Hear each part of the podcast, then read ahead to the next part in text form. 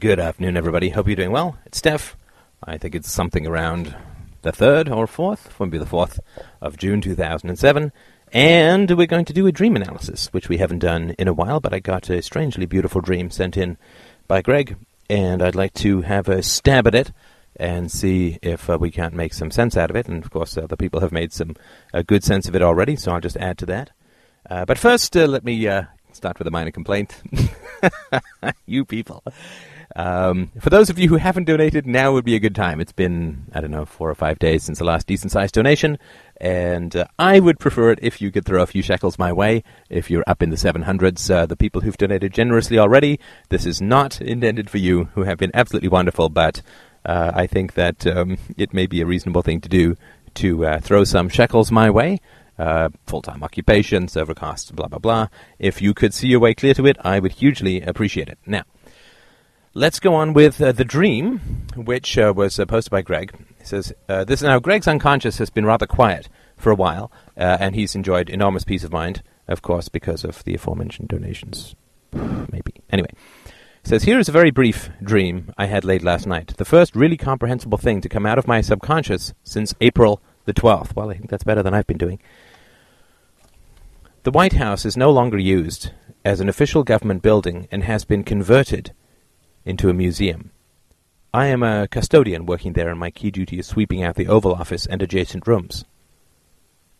One day, as I'm sweeping, Reagan's ghost comes in, sits in one of the armchairs next to the desk, and stares out the window.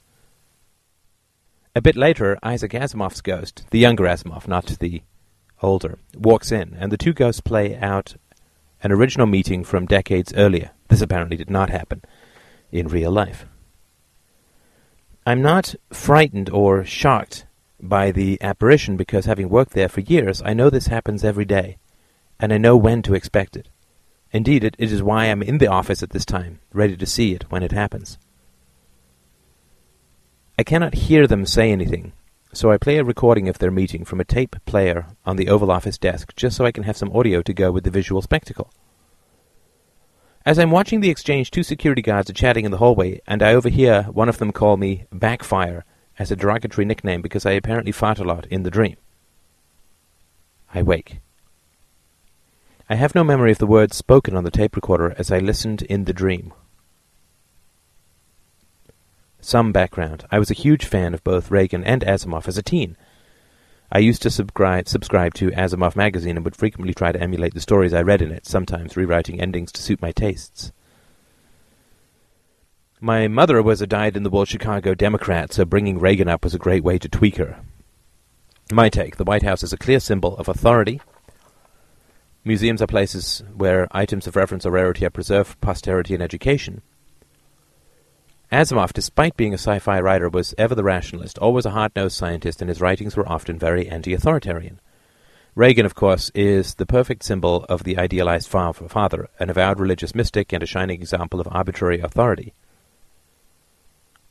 Both were powerfully influential intellectual symbols from my adolescence, but why Reagan and Asimov are ghosts and not living people is really puzzling me. I mean, this is a dream, so they could just as easily have been alive, couldn't they? During the ghostly meeting, the two are not arguing or debating, but simply discussing something in what seems to be a relatively pleasant way. I do not know what they are saying at all. Why is the conversation blocked or hidden from my conscious mind? In the dream, why am I playing the conversation back from a recording rather than hearing the ghostly voices? The fact that the White House has been converted into a museum seems to indicate to me that I might be harboring some sort of reverence for something out of my adolescence, but I'm not sure that something is an authority figure. That I am an employee there, not just a tourist, seems significant as well, but I can't put my finger on why. The fact that I'm returning to the Oval Office day in and day out to see and hear the same meeting over and over suggests an unresolved conflict, perhaps. The security guards making snarky comments about my flatulence, clearly a metaphor for being denigrated by an authority figure, but again, I'm not sure how to tie it to the rest of the scene. So I asked uh, Greg what were your associations with uh, with Asimov. I understood the Reagan ones, I think, anyway. And he said he was sort of an idol for me when I was a preteen and early teen. I kind of imagined Asimov in the way that everyone thinks of Einstein, an inex- inexplicably mountainous genius. But then I also used to think of Reagan as a moral hero, too. I read everything I could get my hands on by Asimov, which unfortunately the time wasn't much. I Robot at least twice, and dozens of other short stories of his, and tried to emulate them myself. I didn't have the patience for more than 500 words at a time back then, though. I was given a subscription to Asimov's monthly sci fi digest as a birthday gift and would read a lot of the stories over and over. Asimov is also an atheist, as you must know. Has anyone ever read his essay, Armies of the Night, a sweeping literary condemnation of creationism? But I pretended not to realize it then. It was our little secret. My dad, interestingly enough, also claimed to be an Asimov fan, though I never once saw him read anything by Asimov. Mostly he would just talk about Asimov, but would regularly read these serial science fiction books by John Norman about a planet named Gor. I think I read one of those too. I tried reading this installment, there's a link there, but I hated it. Lots of laser guns, lusty, half naked romance, and two bit philosophizing about alien insect society, but that's about it. A few additional notations about the dream. I remember being dressed in a full length plain tan overall suit, like any workman would have on. No patches, no insignias, and no name tag. This seems kind of odd if I was also an employee. Now, I did a little bit of research to confirm a theory, or to, to test a theory that I had about the dream, and found out that uh, Isaac Asimov in 1975 wrote in Isaac's Universe volume on the Diplomacy Guild, he wrote that nations must join together and cooperate to survive. I, I, don't have the actual article, but this was the summary of it.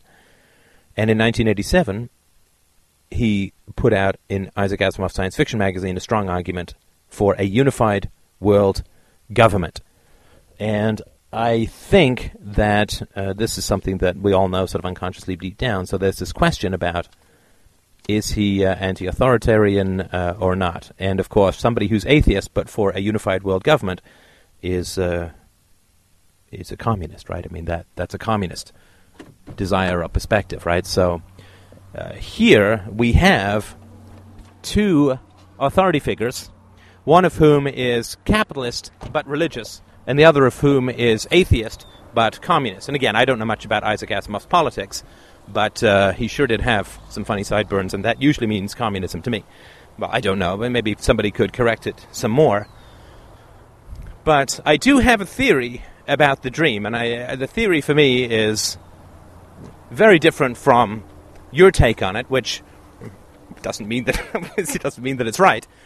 This is just where I think the dream is, and I, I, I say this sort of having known you for uh, certainly more than a year now and being, you know, fascinated, impressed, and awed at times by your your progress. Right? I mean, the the leaps and bounds that you take uh, are immense and powerful, and so I'm going to put forward something here which is going to seem startling. it's going to seem startling, and if there are two words that are going to characterize this podcast uh, again, another very, very, I think, important podcast. If there are two words that are going to characterize this podcast, my friend, the words are these So what? And that so what is not aimed at you, but at these two gentlemen, Reagan and Asimov. So what? And I'll tell you what I mean by that, but first of all, let me run through the imagery that I see working in the dream, and you can uh, let me know what you think.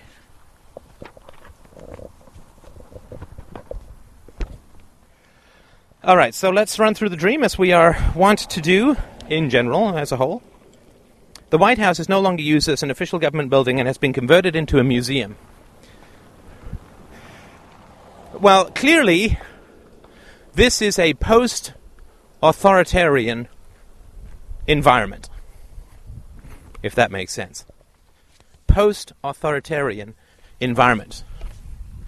See, it's really good. that the White House is no longer used for official government business and has been turned into a museum.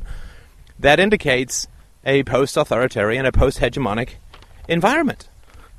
You don't seem to, to indicate, and neither does the dream, that the seat of government has been moved somewhere else, but there is no government. There is no government. At least in this, you know, this is what the dream seems to indicate. So I that's one of the things that I find eerily beautiful about this dream. My God, wouldn't we love to live in a world where the White House was no longer used as a seat of government and be turned into a museum? Oh, oh my God, it would be beautiful. Sort of a white collar Auschwitz memorial of where wars and death and murder and destruction were launched from, where one to two percent of the population was imprisoned from, where the seat of predatory taxation was managed from the white collar gulag would be a wonderful museum to see. Custodian working there, my key duty sweeping out the Oval Office and adjacent rooms. One day, as I'm sweeping, Reagan's ghost comes in, sits in one of the armchairs next to the desk, and stares out the window. A little later, Isaac Asimov's ghost, the younger one, not the older, walks in. Two ghosts play out an original meeting from decades earlier. This apparently did not happen in real life.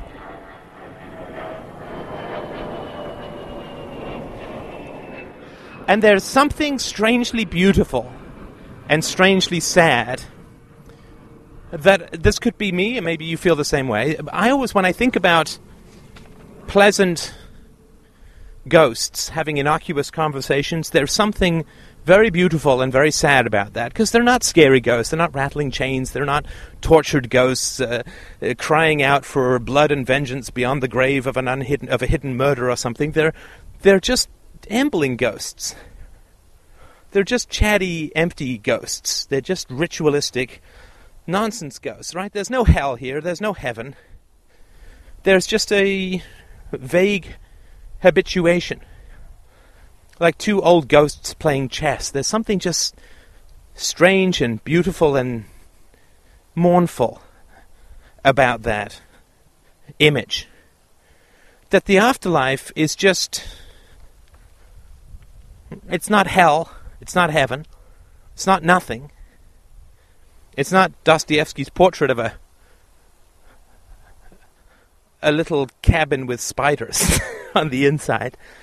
It's just a kind of sad, elegiac repeat of innocuous meetings and everyday occurrences and there is a murmuring and there is a staring out the window, all of which has a minor chord or key of melancholy to it, to me. So there's something quite beautiful about this vision of the afterlife, of reviewing what was once the seat of power, right? What was once a seat of enormous power, Reagan, right? Power to wipe out all life on the planet if he so chose. And now he's just sitting down having a chat with a writer. I mean, it's it's power stripped of power. Just in the afterlife is stripped of drama, and power, the presidency, is stripped of power. Just going through the motions, right? And so this is indicating that this is sometime in the future, or it's sometime in the future relative to when Asimov and Reagan were around, which of course would mean sometime in the future could be now, right, relative to all of this stuff occurring in the past. Now, the sort of sweet uh, melancholy that I perceive in this dream, I think is also perceived by yourself, right? Because you yourself say that you're not frightened of the ghosts. And I think that's quite important.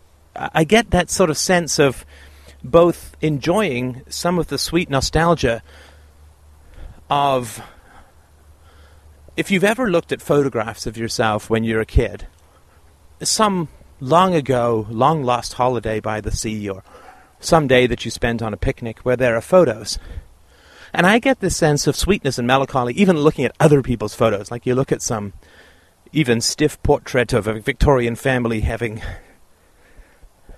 tea by the sea, sitting on their Macintosh squares 120 years ago, and you.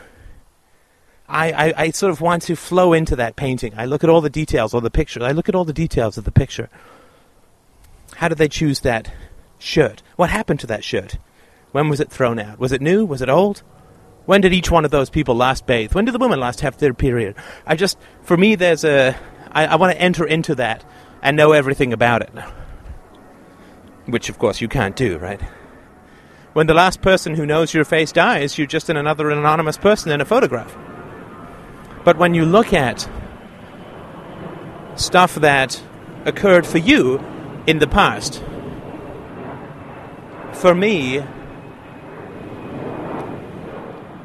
if it was a pleasant day when I was a kid, then part of me looks back and I smile fondly and I feel a kind of sweet melancholy in looking back upon those pleasant days long gone in distant lands. And it's almost hard to tear myself away from the photograph as I look and I'm absorbed by the memories and the smells and the feelings and the the vividness of, of the memory. But the vividness, vividness also fail, fails. And you know that the accuracy also fails as our lives progress. The accuracy of our memories decays. Some of it is remembered, and some of it is stuff that's half invented to fill in the gaps. And you know, memory is a notoriously tricky quasi documentary. And I feel this kind of sweet sadness when I look at things in the past, especially where I was. And it's a little hard to tear myself away from it. To want to go back and almost re inhabit the day again and look at it from every angle. And there, I think, is, is something like this, right? So this, this happens every day, right? So there is a sense, in a sense, of being trapped in the past here. Being trapped in the past, but not in a scary past, but in a past that is simply routine, empty, and ineffectual. Uh, not exactly ineffectual. I mean, maybe Reagan and Asimov do like to chat at the afterlife. Who knows, right? But you want to keep going back and hearing what they're saying. You want to go back and hear what they're saying. You tape it. You try to tape it. You can't hear them say anything. So you play a recording of their meeting from a tape player on the Oval Office desk. I don't think that has much Watergate resonance, but it certainly, it certainly might. So you want to hear what they're saying. And that is very interesting because, of course, when you were younger and you looked up to these man gods with reverence, you hung on their words, right? You listened to Reagan. You pondered his, his speeches. You rewrote Asimov's stories. You listened to those stories. You read them you immersed yourself in this, right? You read everything you could get your hands on. And of course, I mean, there's a minor parallels with this conversation, but I think this is quite different because this is, in fact, a conversation, right? Uh, this is not me. You didn't have a relationship with Reagan or Asimov. You had a you have a relationship with me and the other people listening to this these words. So you want to hear what they're saying to each other, these two men that you idolized when you were younger. And it's almost like you're, you're taking the job, you have the job, so you can hear this. Right? That's why you're in the office, ready to see it when it happens. You want to penetrate the mystery of what these men are saying to each other, these man gods that, that you worshipped. And I think I can tell you. I think I can tell you what they're saying. And I think the dream is telling you what they're saying. Because, as you quite rightly point out, the dream itself could easily give you the most remarkable ideas and thoughts and impressions. I mean, it created the dream, which is an amazing thought and impression. And so the dream could produce anything that uh, that you wanted, anything that that you, the power of the unconscious could put anything into these men's, any words into these men's mouths. All the wisdom of the ages that is bound up within us, in our deep within our minds, within our souls, could be summoned and put into the words of these two men. And you want to hear that as if they have a great secret, and they do, and they do have a great secret, and I can tell you what it is. The great secret, what they're actually saying to each other, Greg, I promise you, is this. They're saying to each other, so what? So what? So what? Ronald Reagan is saying to Isaac Asimov, So, you were a very prolific writer and published all these magazines and, I don't know, like a hundred books or some damn 500. He wrote some ridiculous amount of words, right? Traveled the world and great success, made a lot of money. Books were made into movies and so what? And Asimov is saying to Ronald Reagan, leader of the free world, weren't you? Sat in this White House, people paraded before you and prostrated before you and worshipped you, and you filled the fantasies of millions of people. You signed things into law and you signed things out of law. And you raised the military spending and you pumped up the deficit and you made thunderous speeches. And you called the Soviet Union an evil empire and you made jokes about bombing it in a microphone when you thought it was off. Everybody hung on your every word. Did he dye his hair? Why won't he admit it? And you had all the power that was available to a single man on the planet. So what? So what? So freaking what? That's what the dream is telling you that these people are saying. Now, these people never say this. Gertrude Stein did. Gertrude Stein, the most honest lesbian on the planet, on her deathbed, Gertrude Stein, I think, said to Alice B. Toklas on her deathbed, What the hell was the point of all of that? All that we did? What was the point of all that we did? I mean, she discovered and nurtured Ernest Hemingway and other great writers. Ford Madox Ford sat discovered painters and was good friends, I think, with F. Scott Fitzgerald, if I remember rightly. Ran a literary salon wrote A Rose is a Rose is a Rose, had a wonderful sentence about her brother. Little by little, we never met again. Then was toasted as the literary maven and matron. Uh, Paris, I think she lived in. And at the end of her life, she had the honesty. She was uh, going to be wheeled in for an operation. And uh, she said to her wispy codependent companion, So what? I look back on it all now and so what? What have I done? What have I done to change the world? What have I done to make the world a better place? What have I done that has any lasting impact? So what?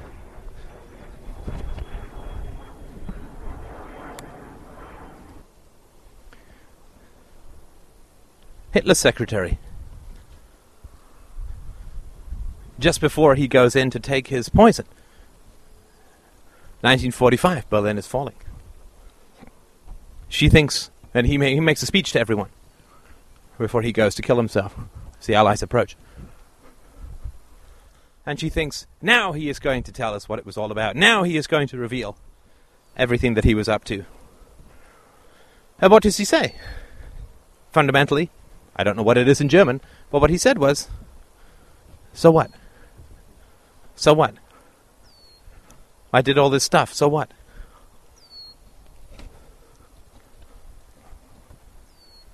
So what? It was the same tripe that he'd been saying, same cliches, same emptiness, same nothingness that he'd always been spouting, the same energetic fury.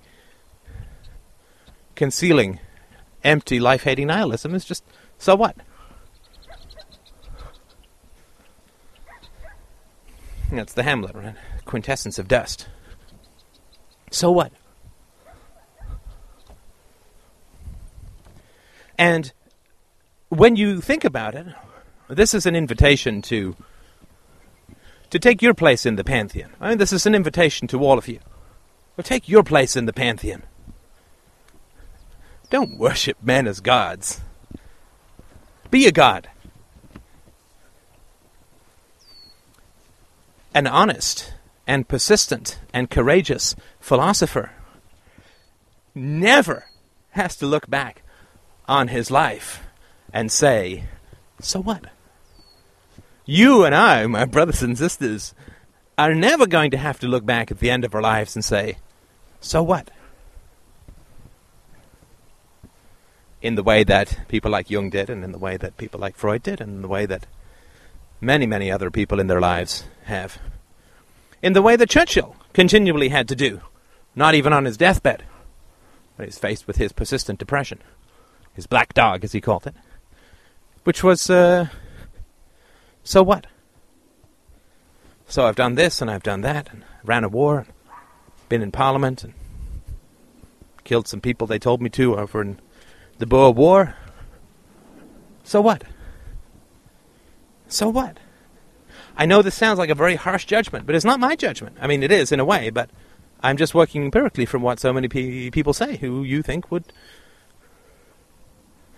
F. Scott Fitzgerald drinking himself to death before he was 40. Incredibly talented man. Stephen King saying, I'm giving up writing. I've wasted enough trees with this trash. Right? What you would think of as one of the most successful authors in the history of the planet. What does he say? So what? So what? Bet you if we could hear Shakespeare's last words, it would be something similar. So what?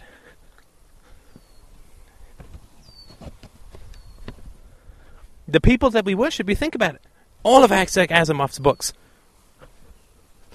All of Isaac Asimov's books. All of his writing, all of his articles. Did it stop the growth of tyranny? Did they? These words? These stories? These articles? Did they prevent war? Did they strike at the root of evil? No, no God, but let's have a world government just shift a pile of shit from one end of the seesaw to the other. Don't drink this poison, it tastes bad. Drink this poison, it tastes much better. And Reagan, oh my god, Reagan. Reading his goddamn FEE books and Milton Friedman and Road to Serfdom and Hayek and all these people. So what? What did you do? What did you achieve? Oh, I won the Nobel Prize. So what? That's great for you. But did you stop tyranny?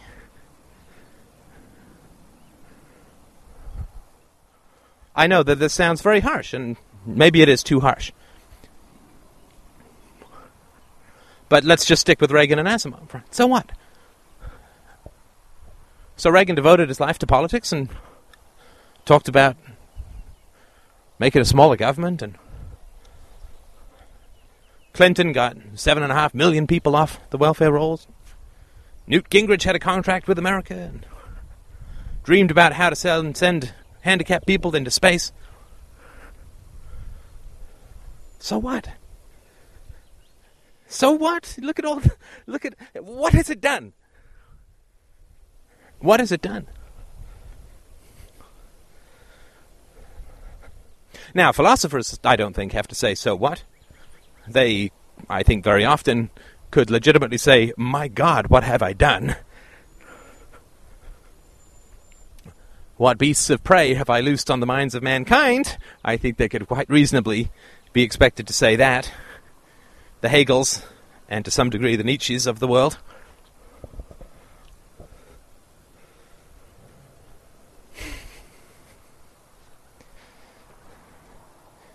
But in this dream, you are listening, you want to hear what these ghosts have to say.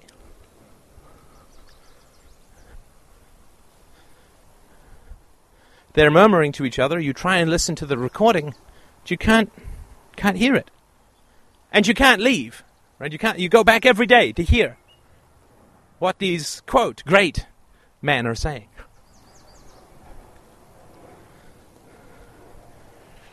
But the dream is telling you they're not saying anything. You can't hear what they're saying. Because you're listening for them saying something.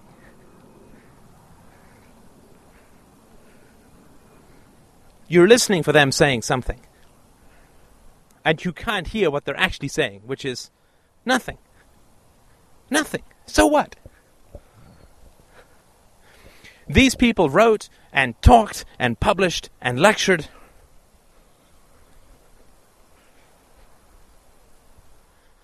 And tyranny grew, and tyranny spread, and freedom died. So I gotta think that if there was an afterlife, they'd be looking down and saying, Well, I fucked that up completely, didn't I? Oops. Not really what I wanted. Not really what I wanted. Oh, I can see a deer. How beautiful. Not really what I uh, planned. Not really what I intended. And so there is a got to be a so what. There's got to be a so what. As loud as the detonation at the birth of the universe floating around the universe of the human mind. But it doesn't have to be that way. It doesn't have to be that way. It doesn't have to be that way. I can't imagine looking back on this conversation on my deathbed and saying, so what? Because the traction that we're putting on the shoes that can fly towards freedom is substantial. Because the freedom that we're talking about is not dependent upon the permissions of other people. The freedom that we're talking about is not dependent on whether or not 20 million other people also vote for Ron Paul. The freedom that we're talking about is not dependent upon whether Ron Paul f- fulfills his promises for something other than deportation and stripping the birthright citizenship from people born of illegal immigrants. Calling somebody a legal immigrant is exactly the same as calling a woman a witch. It's just empty, hellish mythology. It's a human being. Oh, born two feet south rather than two feet north. Totally different human being, right.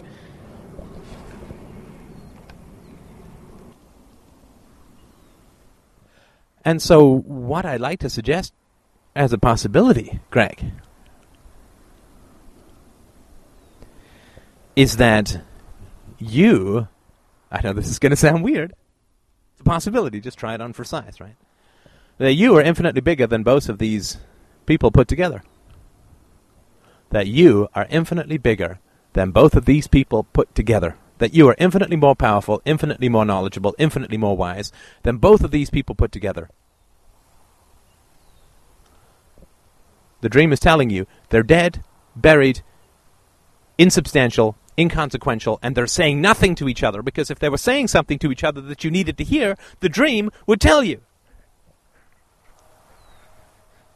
What is the dream telling you? The dream is telling you that you're staying to hear nothing. And I've talked about this before, and I will thunder about it again, I am sure. That we can be far larger than those who came before. And I know that I've said, and I said on the Sunday show, that I'm immensely in debt to the people who came before. Of course, absolutely. Absolutely. And the way that I want to pay that debt, the way that I want to pay off that debt, is to rescue their disquieted, restless souls from the living hell of so what? What did I get done? What did I achieve? That's the only way that I know that I can do any kind of real respect. I can provide any kind of honor to the people who boosted us so high.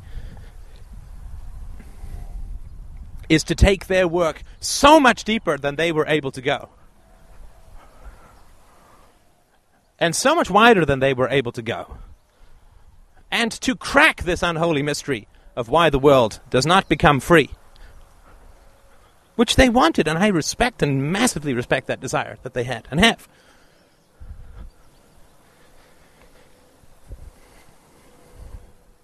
The only way that I can think of to repay the restless ghosts of the people who failed is to try and take the burden home.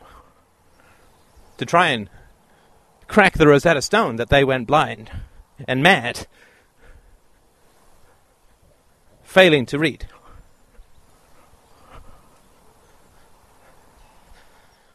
Is by going deeper. Right? And the deeper we go, the bigger we get. The deeper we go, the bigger we get. I have a facility to dredge this stuff up and talk about it in a way that connects with people, and I think that's great, and I'm very happy about that. Happy to be of service to the planet as best I can. But I just have the ability to talk about it. We all have it. Everything that you may think is startling or original in me is what you can do. What you can do.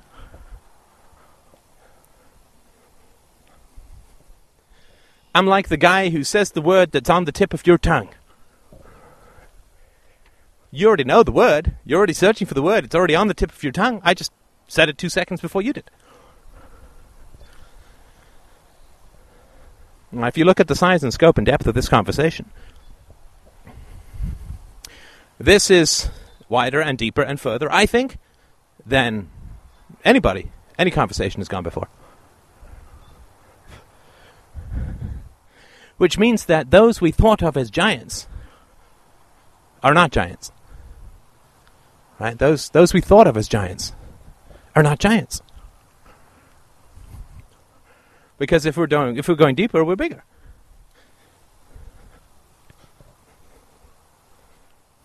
And I know there's a lot of skepticism about this approach. How are we going to free the world? By defooing. I mean, it's so completely counterintuitive. Yeah, yeah, yeah. My parents were bad.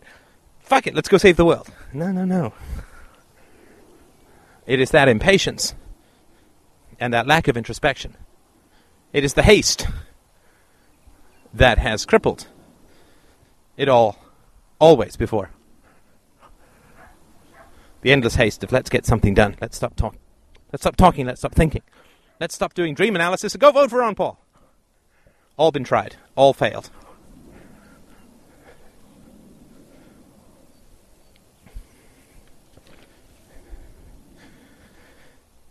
if you look at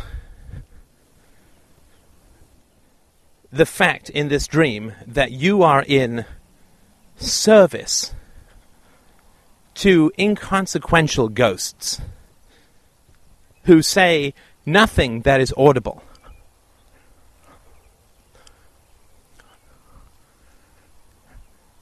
That the power is gone but the people are not, which meant that the means, of course, that the, the souls, the spirits, or the undead. Uh, the power was not Reagan, because Reagan's still there, right? His essence, his soul, but the power is gone. It's just a museum. It's just a museum. And you really are sticking around waiting to hear what they're going to say. What are these great men going to say? And they're just mumbling and mumbling. So what? So what? So what? Oh, you were a great science fiction writer, published a lot of books. So what? World went to hell anyway. Oh, you're a great president, you brought down communism, so they say. And what you really proved is that deficits don't matter. Did all these things, made all these speeches. So what?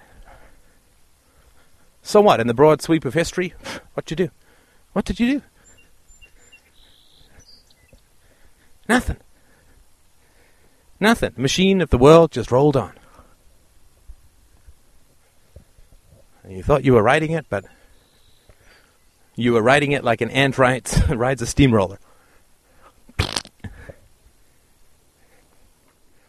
I mean, I can't tell you how big I think we have to be to win. I can't tell you. We have to be bigger than the people who came before us. We have to be bigger. And the only way that I know to get bigger is to go deeper. To go deeper and deeper into the instincts, into the guts, into the infernal and beautiful machinery at the base of our souls. To take apart the deepest aspects of human power and certainty. That's the only way. Maybe there's another way. I don't know how to get bigger without grandiosity. I don't know how to get bigger without vanity, without going deeper. I don't know how to get more powerful without leveling others, without putting other people down.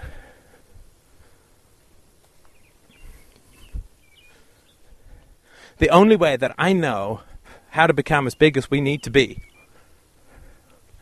is to go so deep that we trust our instincts so much that we can't be stopped. Because I know how big we have to be. We have to be bigger than history. We have to be Nietzsche's Superman. We have to. Because massively large and powerful souls have completely failed in arresting this hellish course. More power, more subjugation, more brutality. For an ever and ever and amen. Well, we have to be big enough to stop that. We have to be big, bigger than history. We have to be bigger than the freaking history of the species. And I don't know how to do that without becoming megalomaniacal. Without going deep. Without going to the roots of family and the unconscious. Without both showing and provoking incredibly deep and instinctual wisdom over and over and over again. And people until people say well now that i recognize it i can recognize that i've got it. When steph does a dream analysis and part of it gives me goosebumps that's because i can do it too.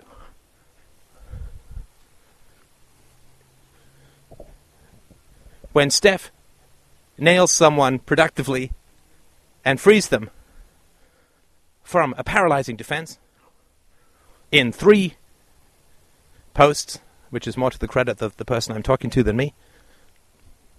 I admire that because I can do it.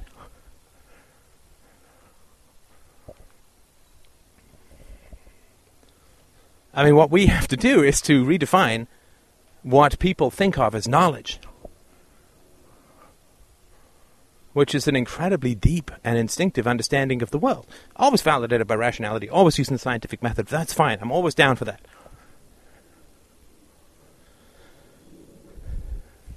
And I think that it's not accidental that this dream has two empty, murmuring, insubstantial nothings where your idols used to be.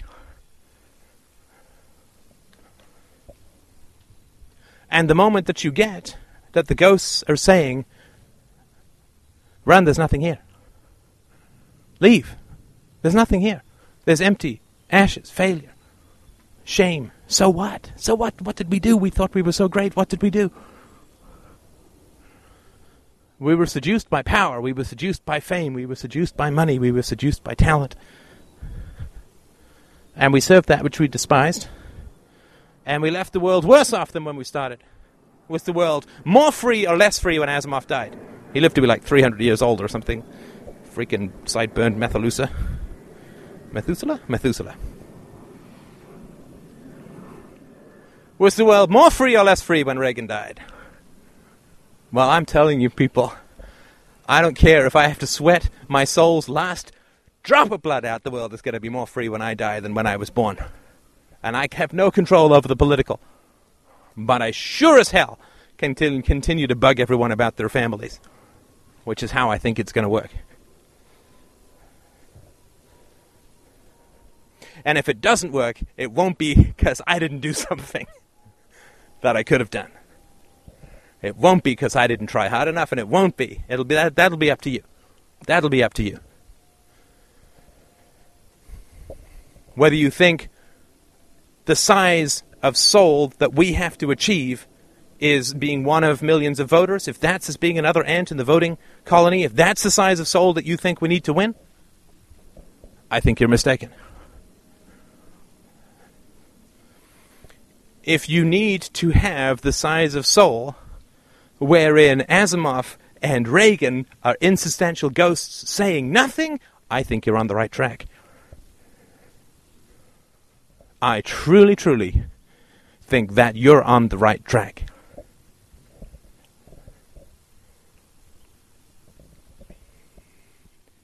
And maybe there's been a genetic tweak that gives us access to these depths that wasn't available in Socrates' time, or maybe even a few generations ago. I don't know. Maybe we're the new, the new band, even genetically. I doubt it. But you know, there's some step that we have to take that is just so much larger than anything that came before. And nobody has to take it, of course. Do what you like, right? You can do what you like, but nothing less will do. Nothing less will do. We have to be so big that we can look at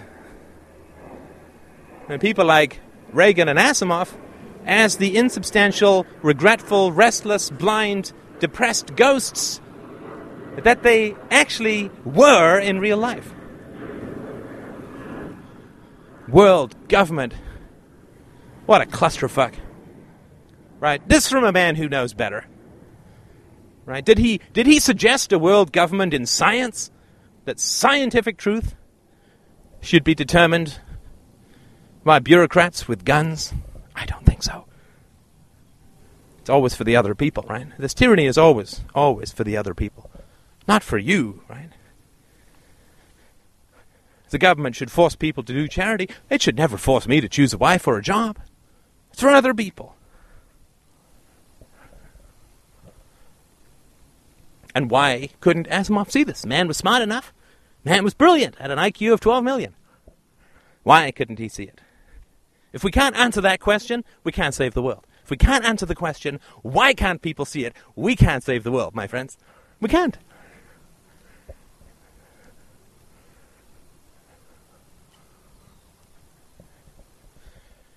Because you can't fix what you don't acknowledge. You can't be a dermatologist and read an x ray and be blind.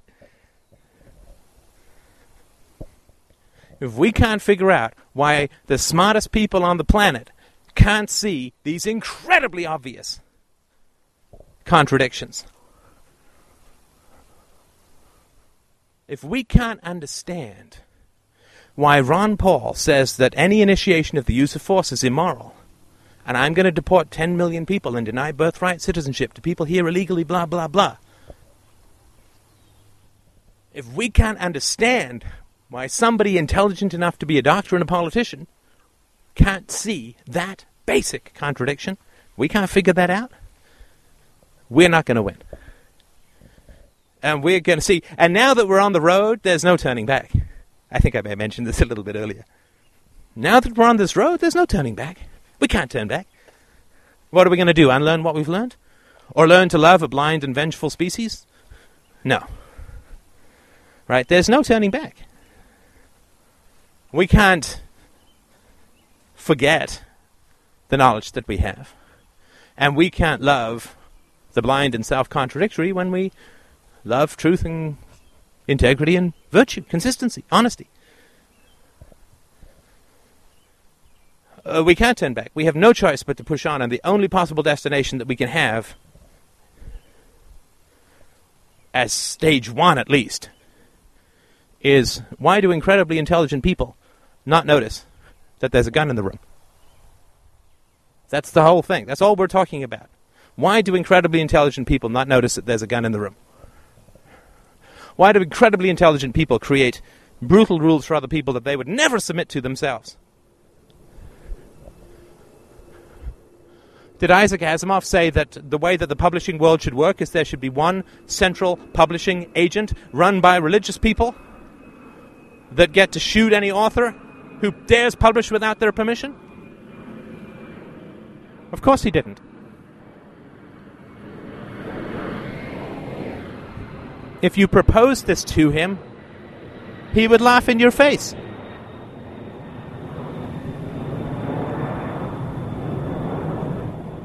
If you said, Hey, Isaac, I got a great idea. Let's have world publishing. Forget this world government thing. Let's have a world publishing.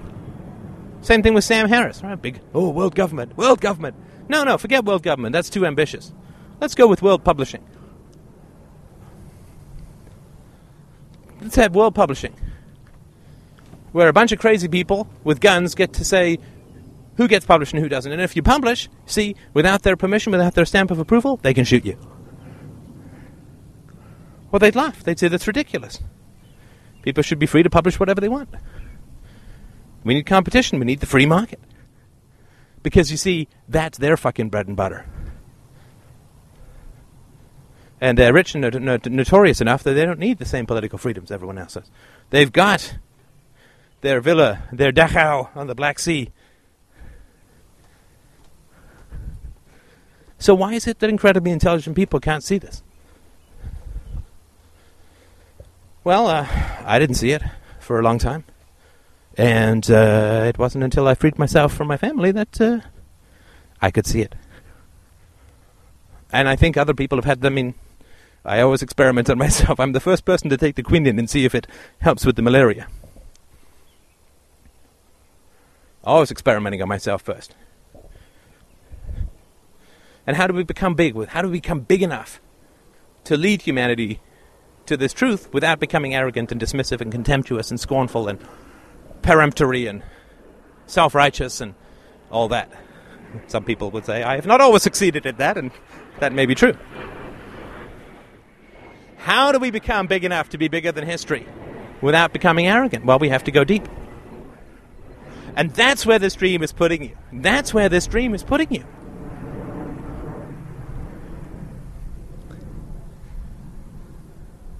That's where this dream is putting you. It's telling you that you are far bigger than those that you worshipped. I mean, this is what science has had to do. Science has to be bigger than God. Science has to be bigger than the universe.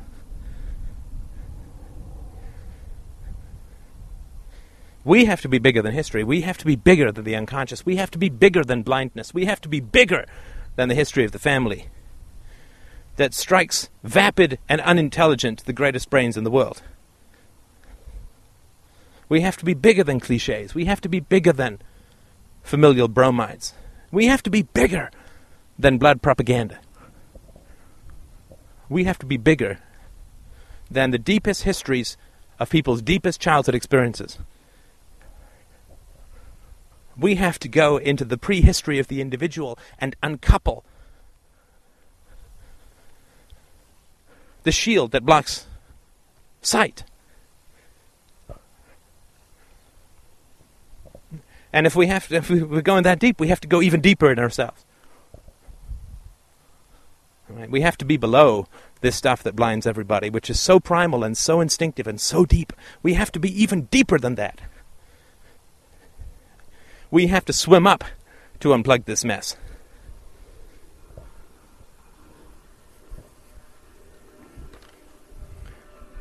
And it annoys people I know on the board when I ask them about their histories. It's totally clear to me. Totally clear to me. Guy I was debating with about uh, Ron Paul, praxeology. Guy doesn't know what to do with his own parents. I saw, I knew that. I knew that. That was clear. If you're pro Ron Paul, you haven't defooed. You don't know the truth about your family. That's why you have illusions about Ron Paul. It's not about Ron Paul, it's about your family. I kept saying that. And people get annoyed with me. And I totally understand that. If you haven't been down there, you don't know how clear the view is. You don't know how clear the levers are that are working everyone. You don't know how obvious this song is.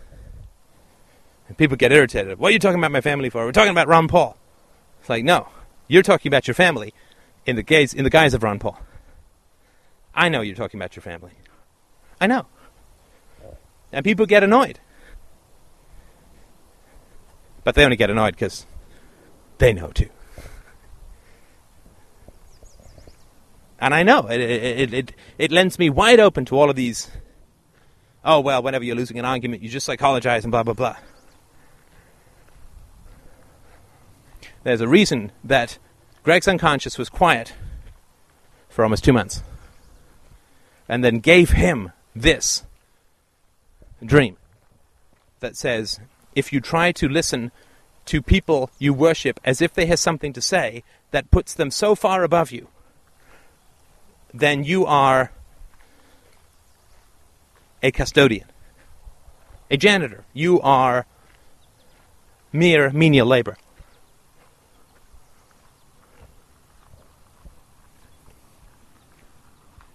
And that's why I think the dream is so beautiful.